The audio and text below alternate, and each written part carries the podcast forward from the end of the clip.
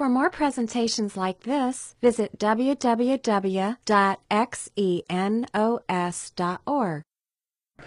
We're looking at Acts chapter 15, verse 1 through 35, which I entitled A Crucial Juncture in the Church. This event that we're going to read about it's often described as the Jerusalem Council, where the believers got together to discuss a pretty important matter that came up early on. Let's begin reading.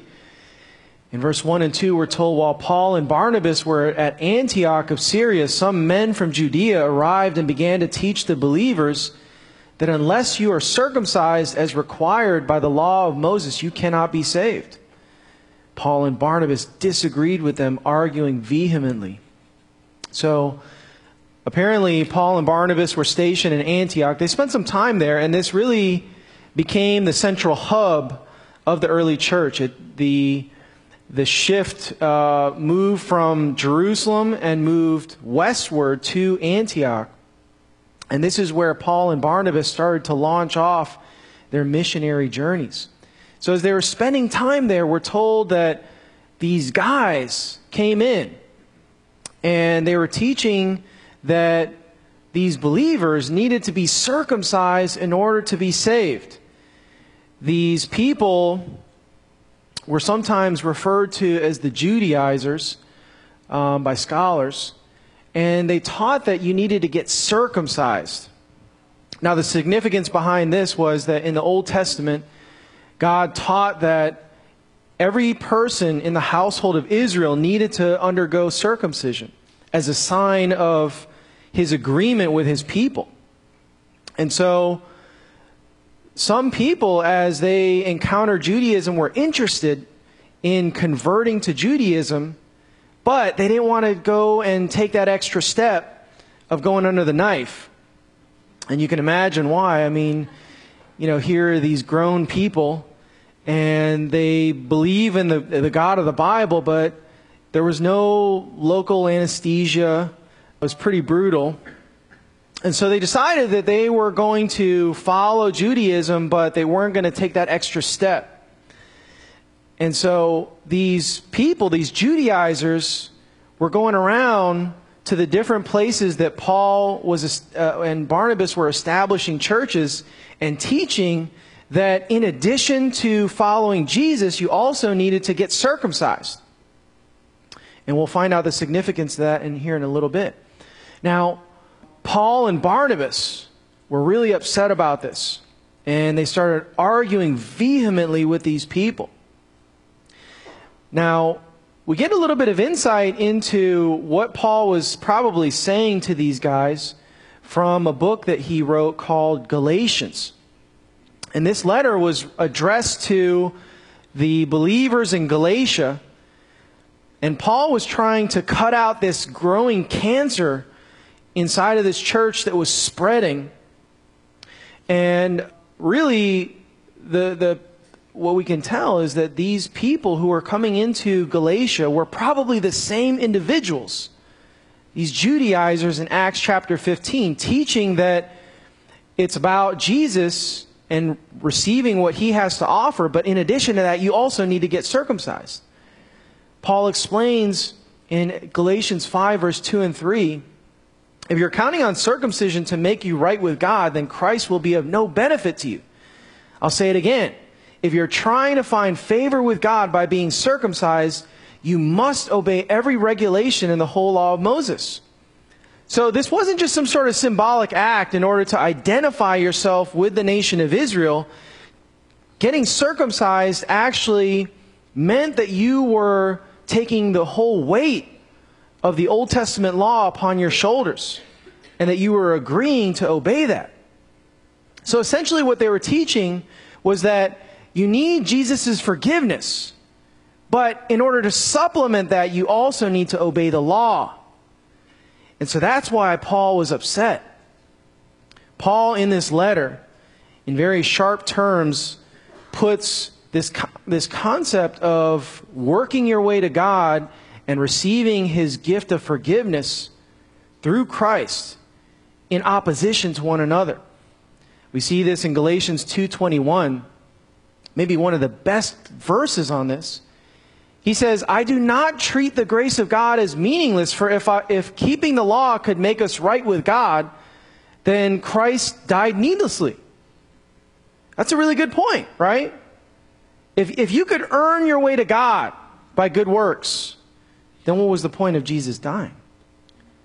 If you could attain that through uh, trying to follow the law in a fastidious way. Now, he uses this term grace, which today we're not really sure what that means. It sounds like a church term that we've probably heard back when we used to attend church, or we heard Christians talking about this concept of grace. Grace just simply means a gift. In Greek, it's the word charis. And that's actually where we get the word charity from. It describes a handout that you get. And Paul defends this concept of grace adamantly in all of his letters. He's saying you, you can't mix this concept of God's grace, a free gift, with your good works. Those two things are just incompatible. You know, imagine your birthday's coming up and your parents say, you know, uh, on your birthday, we'd like to have you over for dinner. Want to cook you a nice meal. And so you go over, and as you're wrapping up your dinner, your dad says to you, Hey, why don't you step out into the garage? I want to show you something. So you walk out there, and sitting there in the garage is a Ferrari GTB 488, a $260,000 car. And he hands you the keys and says, I want to give you a new car. You know, your Honda Civic that you've been driving around for the last 10 years, it's served you well, but we think that you need something a little bit more reliable, so we, we picked this up at the dealership. And so your dad's like, you know, there are two things that I want to tell you about this car. First of all, your mother and I love you very much, and this is a gift from us to you. You're like, oh, thanks, mom, dad, love you. and then he says, the second thing you need to know is that this thing has 660 horsepower and it goes 0 to 60 in 2.9 seconds. So just be careful with it, okay? It's a little faster than your Honda Civic. Oh, and then by the way, um, your first payment of $4,000 is due next month. You know, at that point, you could just hear the record just stop, you know. It's like, what? My first payment? You'd probably hand the keys back over to your dad at that point, like, uh, that's not what we signed up for here. You know, we understand that when somebody gives us a gift, we expect that it's free. And even if our parents went half on a loan with us, we wouldn't say that my parents gave, gave me a gift we'd say, my parents helped me out, right? we we would distinguish those two things. They helped me get this car. A gift implies that it's free. And so, likewise, you know, Paul is saying that it's either a gift, which implies that it's free, or it's something that you work for. It can't be both. And trying to mix the two implies that it's not free at all. Well, we read in verse 2 of chapter 15 again that finally the church decided to send Paul and Barnabas to Jerusalem, accompanied by some local believers, to talk to the apostles and elders about this question. So they decided, look, we're deadlocked here in this discussion. And since we can't resolve this here, we need to have like a summit, including Paul and Barnabas as well as the apostles, guys like Peter and James. And we're just going to hammer this out until we come to a conclusion since it's such an important issue. We're essentially saying that in order to follow Christ, you need to take on this Jewish identity by following the Old Testament law, which, as you can imagine, would be a real barrier for a lot of people receiving Christ. This event actually is recorded in the book of Galatians. And Paul gives us his rendition of these events in his own words. Turns out the apostle Peter was actually swept up in this as well. We read in Acts chapter or Galatians chapter 2 verse 11 and 12 when Peter came to Antioch I had opposed him to his face for what he was doing it was very wrong. When he first arrived, he was eating with the Gentile believers who weren't circumcised, but afterward, when some friends of James came, Peter wouldn't eat with the Gentiles anymore. So, uh, first of all, he mentions James. We should differentiate this James from the James that we read about earlier in the book of Acts. That guy got killed, he's history. This James was actually the brother of Jesus, the half brother of Jesus. And from what we can tell, James did not believe in Jesus during Jesus' life, that he was the Messiah. I mean, you can kind of understand where he's coming from. Imagine if one of your siblings told you that they were the Messiah and that you needed to worship them. Uh, you'd be like, dude, whatever, you know? But after Jesus died and rose from the dead, he apparently appeared to James and his other family members and was like, What's up now, James? Thought I was kidding, huh? And so James became one of the great leaders of the early church. He stationed himself in Jerusalem and led that church there for many years. So James was there, or uh, these people came from James. We're told that Peter, because he was afraid of criticism from these people, who insisted on the necessity of circumcision. As a result, other Jewish believers followed Peter's hypocrisy, and even Barnabas was led astray by their hypocrisy. You know, apparently, uh, what was driving this was that Peter was afraid of how these people might view him. We're told that these people were also insisting on the necessity of circumcision, so that helps us to identify these guys as the same individuals there in Acts chapter 15. Now, a little bit more background on these guys. When you look to ancient Jewish tradition, that is, extra biblical writings, the rabbis taught that if you intermingled with a Gentile, a non Jewish person, that that would actually render you ceremonially, ceremonially unclean. They viewed sin as like uh, some sort of virus that you could catch. And so the Jews often didn't mingle with the Gentile people because they were afraid of them. They were afraid that they would be defiled.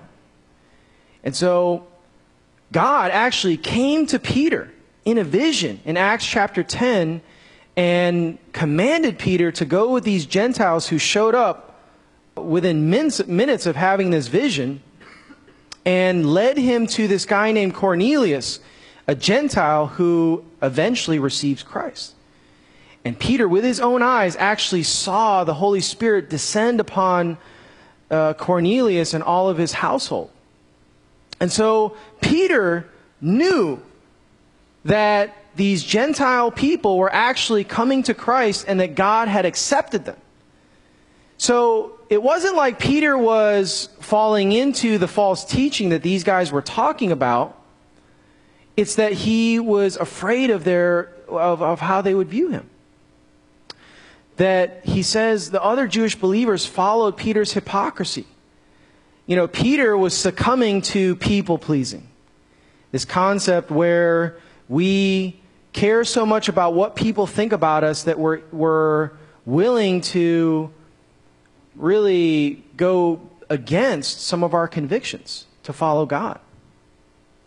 And this got Peter into trouble 15 years earlier when he was sitting in a courtyard as Jesus was undergoing trial and he was denying Jesus while Jesus stood there watching.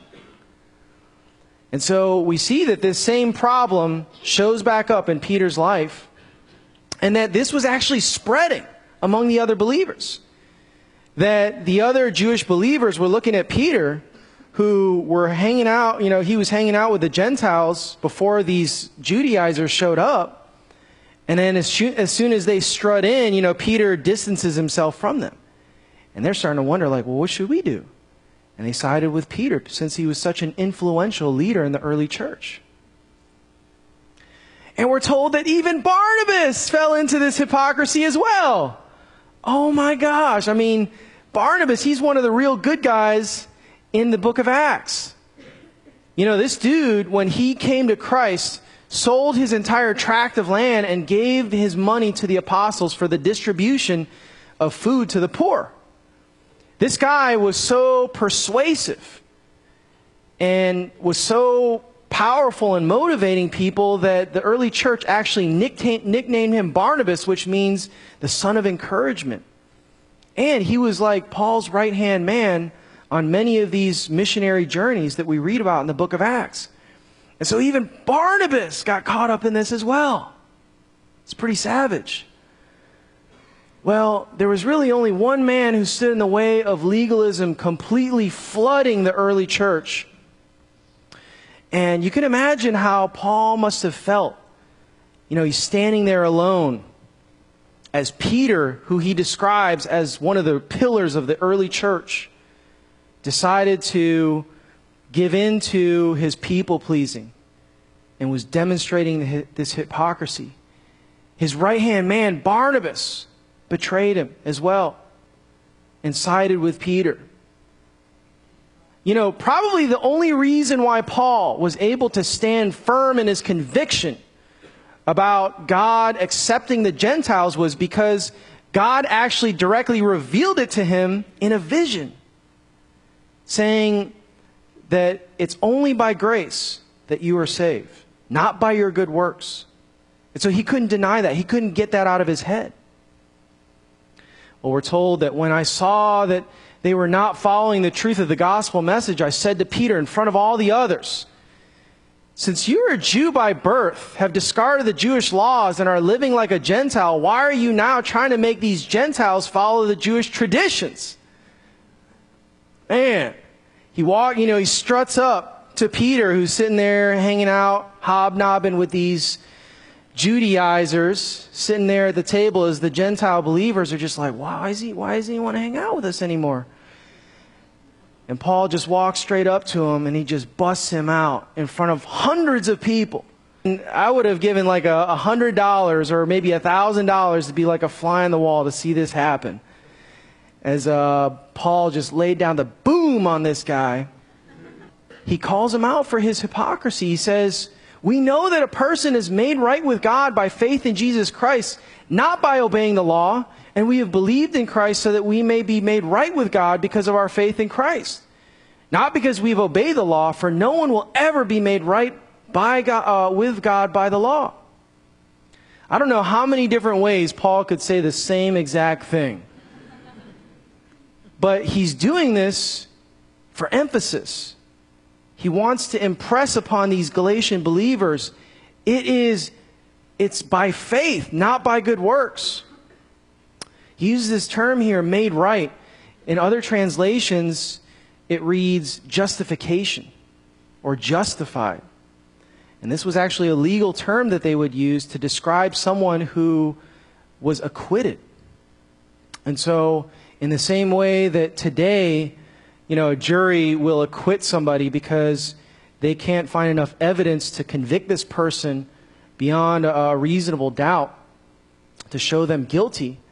In the same way, God gives us an acquittal for our moral wrongdoing, that He renders us innocent because of what Christ has done. And He says, For no one will ever be made right with God by the law. You know, this, this concept of us trying to work with God, essentially, uh, that's a self salvation project that we're trying to pull off. And, you know, although most people today don't look to the Old Testament law as a guide for trying to be good enough to follow God and to make it into heaven, most people, if you talk to them on the street, would say, well, I believe that it's about trying to be a good person or being good enough and then God will actually like receive me or accept me. But it raises the question what does it mean to be good? What's your standard? How good is good enough? You know, if you compare yourself to someone like Charles Manson, right? You're like, okay, I'm better than that dude? But if you start comparing yourself to, you know, Mother Teresa or, I don't know, Tim Tebow, you might feel a little bit uncertain, right? Like, I, I mean, I'm, I'm pretty good, but not like that. You know, what, what, would, what would we think if God said, this arbitrary standard that you have set up, whereby you compare yourself to other people, typically people who are worse than you, and say, I think I'm good enough? What if He said, you're completely wrong? What if God told you that the true standard of what's right and wrong, what's good, depends on his own character, which means that his standard is moral perfection. Uh, that'd be a little bit scary. That would change things, wouldn't it? Think about what Paul says in, uh, in Romans 3, verse 23. Says, For everyone has sinned. We all fall short of God's glorious standard. You know, if God sets the standard based on his own moral character, that means it's perfection. And none of us can obtain perfection. I mean, we would all admit that. We're not good enough. And so, therefore, we have fallen short of his standard, and we are guilty before him. In another passage, Paul says in Galatians 3:10 and 11, "But those who depend on the law to make them right with God are under God's curse." For the scripture says, Cursed is everyone who does not observe and obey all the commandments that are written in the law. Notice that phrase he says there who, do, who does not ob- observe and obey all the commandments that are written in the law. Not just the ones that we're really good at or the ones that we selectively focus on. All of them. I think this passage is incredible because Paul isn't just saying this based on his own intuition, he's citing the Old Testament. That passage is Deuteronomy 27, verse 26. So, from the very beginning, God never intended for people to look to the law as a, as a way, as a guide for salvation. If anything, the law has been a, a way to demonstrate or show us our imperfection, to show us that we've fallen short of His standard. And then he says that it's, we're made right with God or that we're justified by faith in Jesus Christ, by believing, by faith. He says that over and over again. That we need to actually receive this. I think that part's important. God makes this available to us, but He's not going to force it upon us. God's relational. He wants to make sure that if we want to enter into a relationship with Him, that we do so voluntarily, not that He's compelling us. So He makes this gift, this grace, available to all of us. You know, God says that Jesus came to earth and died in order to sacrifice Himself for us, to open up this free gift to all people. But it requires us turning to God and asking for that gift. You know, imagine during Christmas time, one of your like rich relatives sends you this gift through the mail. And since it's so expensive, it's got signature confirmation. So when you show up after work one day, you see on your door there's this little pink slip there that says that the carrier came by, but you weren't around to sign this thing. And so this package, this gift, is at the post office. You need to pick it up if you want it. And so you intend on getting it, but then, you know, you get distracted because you have a lot of schoolwork or you've got, you know, all this stuff you have to do. Or maybe you just are too lazy to get up off the couch and go to the post office and get your gift. It doesn't matter what your excuse is. The point is that unless you go to the post office and retrieve your gift, you're never going to be able to enjoy the benefits of that. And likewise, I think it's easy for us to get distracted or God may have set us on a path of investigation, but we're too lazy to keep thinking about it. And so we just give up the search. The gift is available to us. God wants to offer us eternal salvation for free. The only thing we need to do is come to Him and receive it. Well, the thing about Galatians is that it never tells us if Paul got through to Peter and Barnabas in the early church. It sort of leaves us with this little cliffhanger. And so let's go back to Acts chapter 15, verse 2. Backtrack a little bit and then read the rest of the narrative to see how this all unfolds. Finally, the church decided to send Paul and Barnabas to Jerusalem, accompanied by some local believers, to talk to the apostles and elders about this question. The church sent the delegates to Jerusalem, and they stopped along the way to Phoenicia, Samaria, and to visit the believers there. And Paul and Barnabas told them, much to everyone's joy, that the Gentiles too were being converted.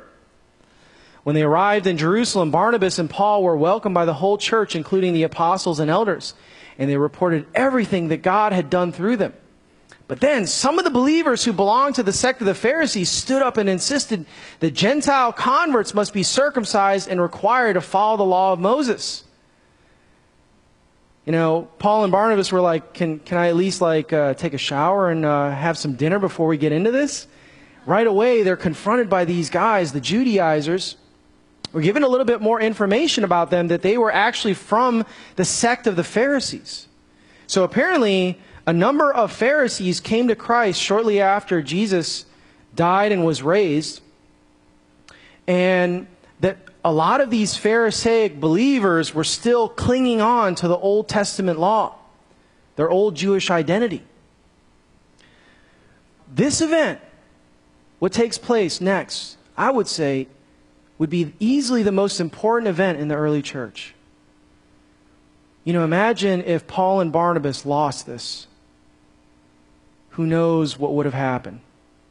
It would have threatened to completely eradicate the church and turn it back into this legalistic, works based religion that you see worldwide, rendering Christianity just one among many religions out there that, te- that teaches that you need to work your way to God. And so this was an important event, a real turning point, I believe, in the early church. So the apostles and elders met together to resolve this issue.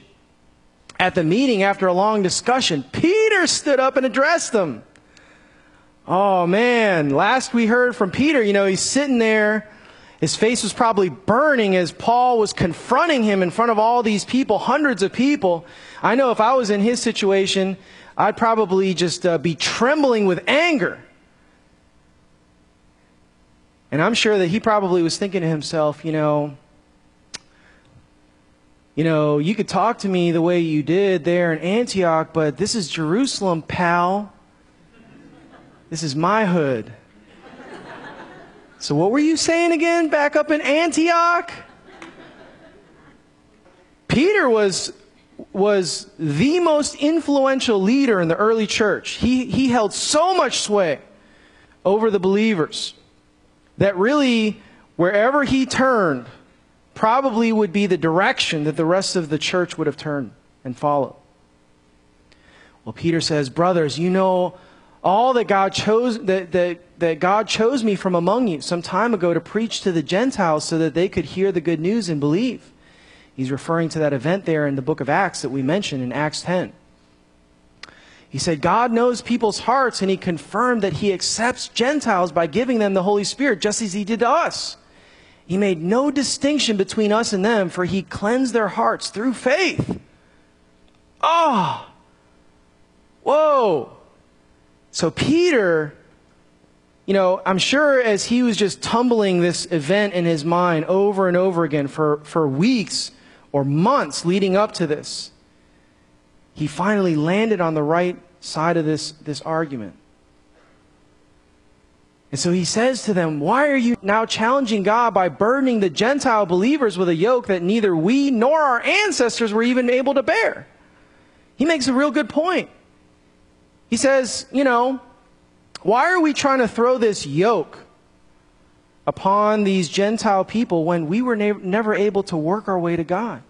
We all fell short. Look at our history. If it didn't work for us, what makes you think it's going to work for them? He says, We believe that we're all saved by the same way, by the undeserved grace of the Lord Jesus Christ. And everyone listened quietly as Barnabas and Paul told about the miraculous signs and wonders God had done through them among the Gentiles. And so Peter shows up uh, and redeems himself from his hypocrisy. And I believe that his humility and loyalty to God's truth made him the second hero of this story. You know, the first hero was Paul, who stood in the face of all of this opposition. And yet, Peter demonstrated the kind of humility and loyalty to the truth to be able to, to make a 180 and even admit that he was wrong. That must have been really embarrassing for Peter. You know, to sit there and just take it from Paul.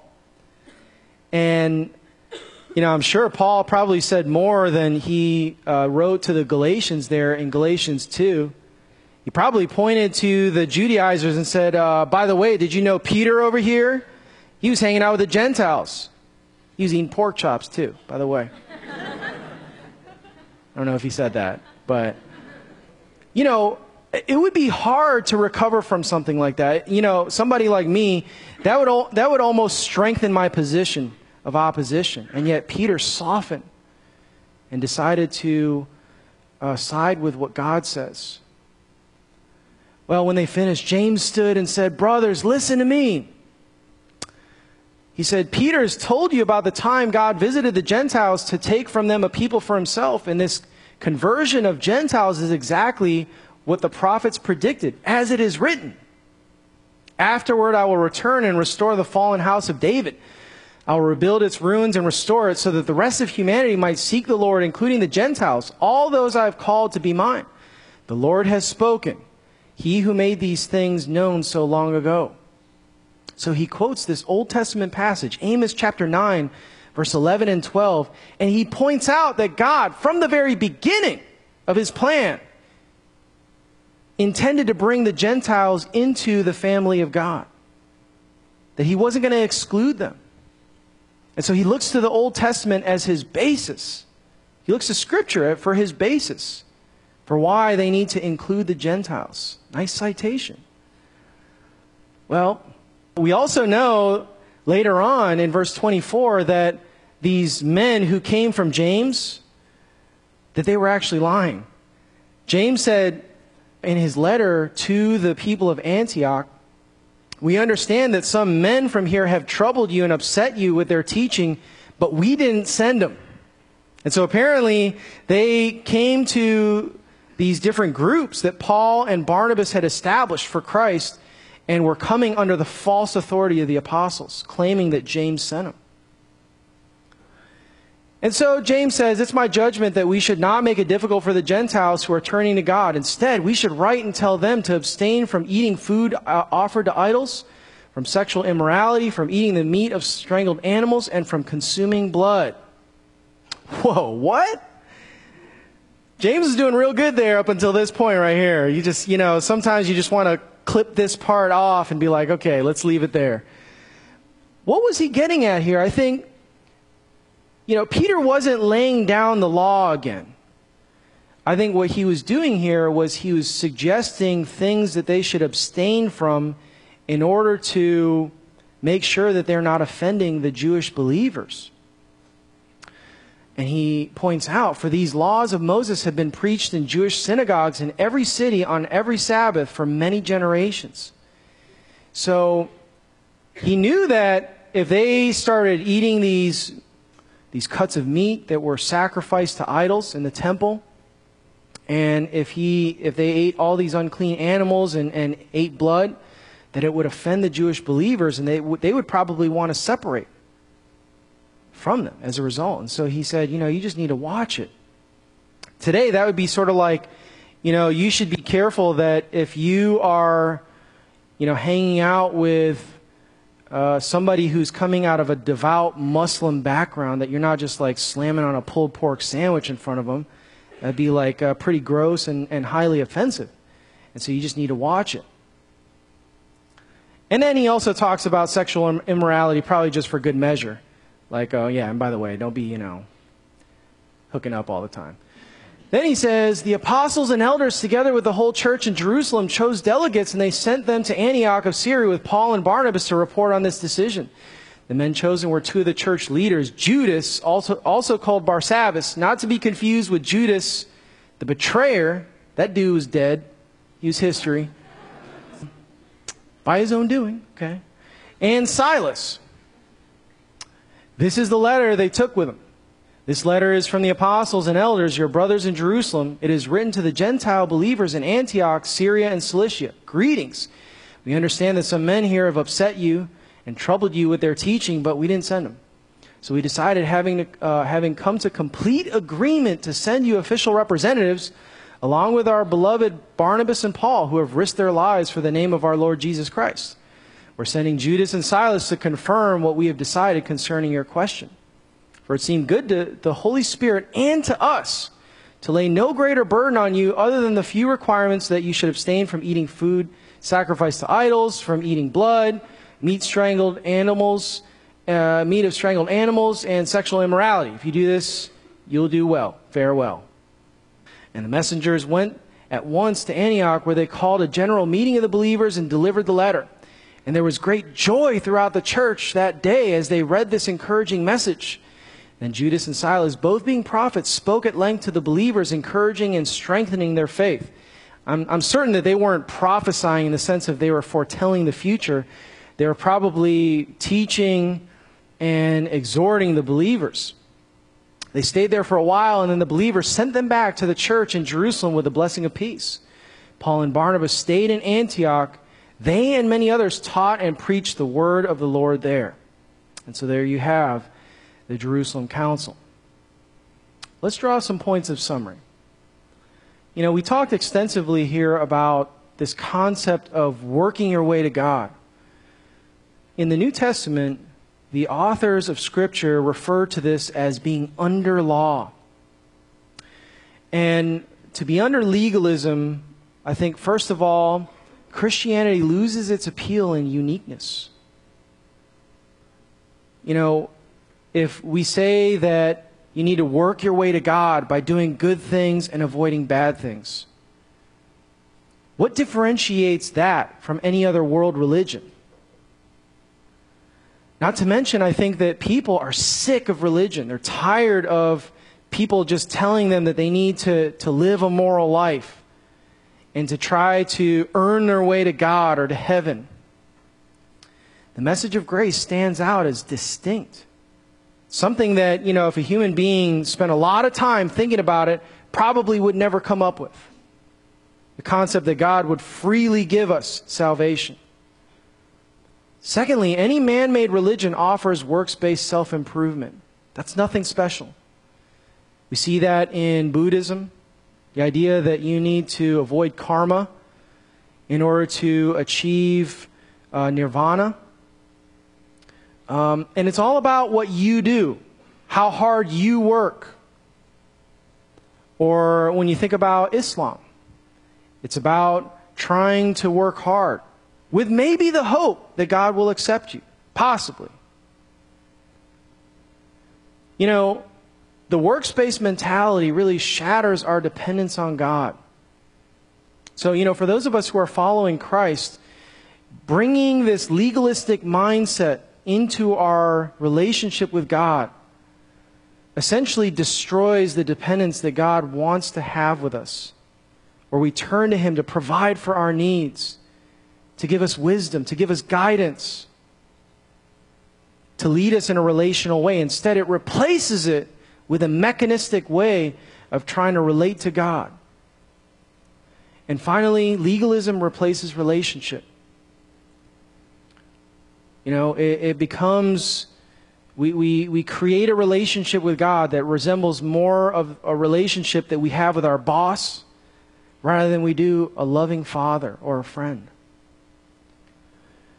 When we talk about radical grace, on the other hand, it's always the first thing to go. You know, this is one of the reasons why we study our way through entire books because we want to make sure to emphasize what God emphasizes, not what we think is going to be relevant to people and their lives. And it turns out God talks a lot about fighting for the grace of God. Because when you look around at many of the churches in America that are highly legalistic, that emphasize that you need to work your way to God, otherwise, He's going to condemn you or punish you. Many of those churches began as grace focused fellowships. And slowly, as time went on, the cancer of legalism started to grow and metastasize throughout that body of Christ, leaving it a shell of what it was. Don't think that when, that can't happen to us. We need, we need to, to guard the grace of God because legalism creeps in in very subtle ways. Secondly, it offends human pride. You know, the concept of getting a, a free gift seems really appealing, but when we frame it as a handout that God wants to give to you, that's a little bit different. Because when we talk about a handout, that's something that you have to receive by first swallowing your pride and saying, I need this. That's hard for us to do. We'd rather have a relationship with God where we work our way to Him so that at least we can, we can hold a sense of pride that we're good enough. But under grace, we have to admit that we're not. And, you know, really it inspires and excites those who see their need for it. You know, for those of you who are here tonight, you might be new to this whole concept of like the Bible and Christianity you're investigating.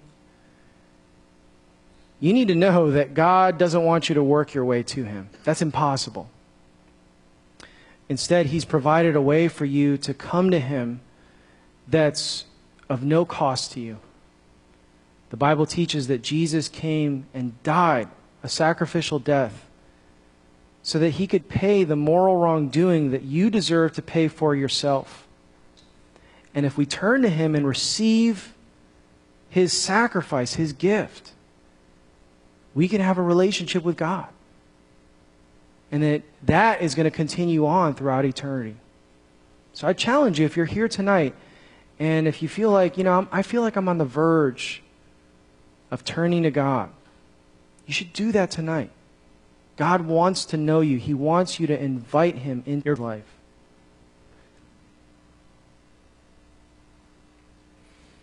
Yeah, thanks that um, your grace uh, eventually leads to good works and changed behavior. Um, that your love prevails in our lives and that uh, as we learn to love you and love other people, that you uh, transform us and our character, but also that you transform the way that we relate to people as well. And um, we thank you that through your grace we can experience lasting change, as opposed to the, um, you know, outward, external change that we try to do through religion. And um, yeah, I agree with. Uh, what someone said about just how you keep hammering this topic of grace over and over again in your word. We need to hear this. We need for you to impress this in our minds. And uh, we also need you to remind us from time to time when we're slipping back into a legalistic mindset. And so I pray, Lord, for those of us who uh, find ourselves uh, relating to you legalistically, that we would turn to you and um, see that and uh, you know, turn to the grace of God. And um, for those of us who've never met you uh, in the first place, that we would um, turn to Christ and uh, receive the, the gift that you offer freely through Him. And uh, we thank you for anyone who did that. In Jesus' name, amen. This study was recorded at Xenos Christian Fellowship and is copyrighted. You may freely copy and distribute it as long as you keep it intact and do not sell it.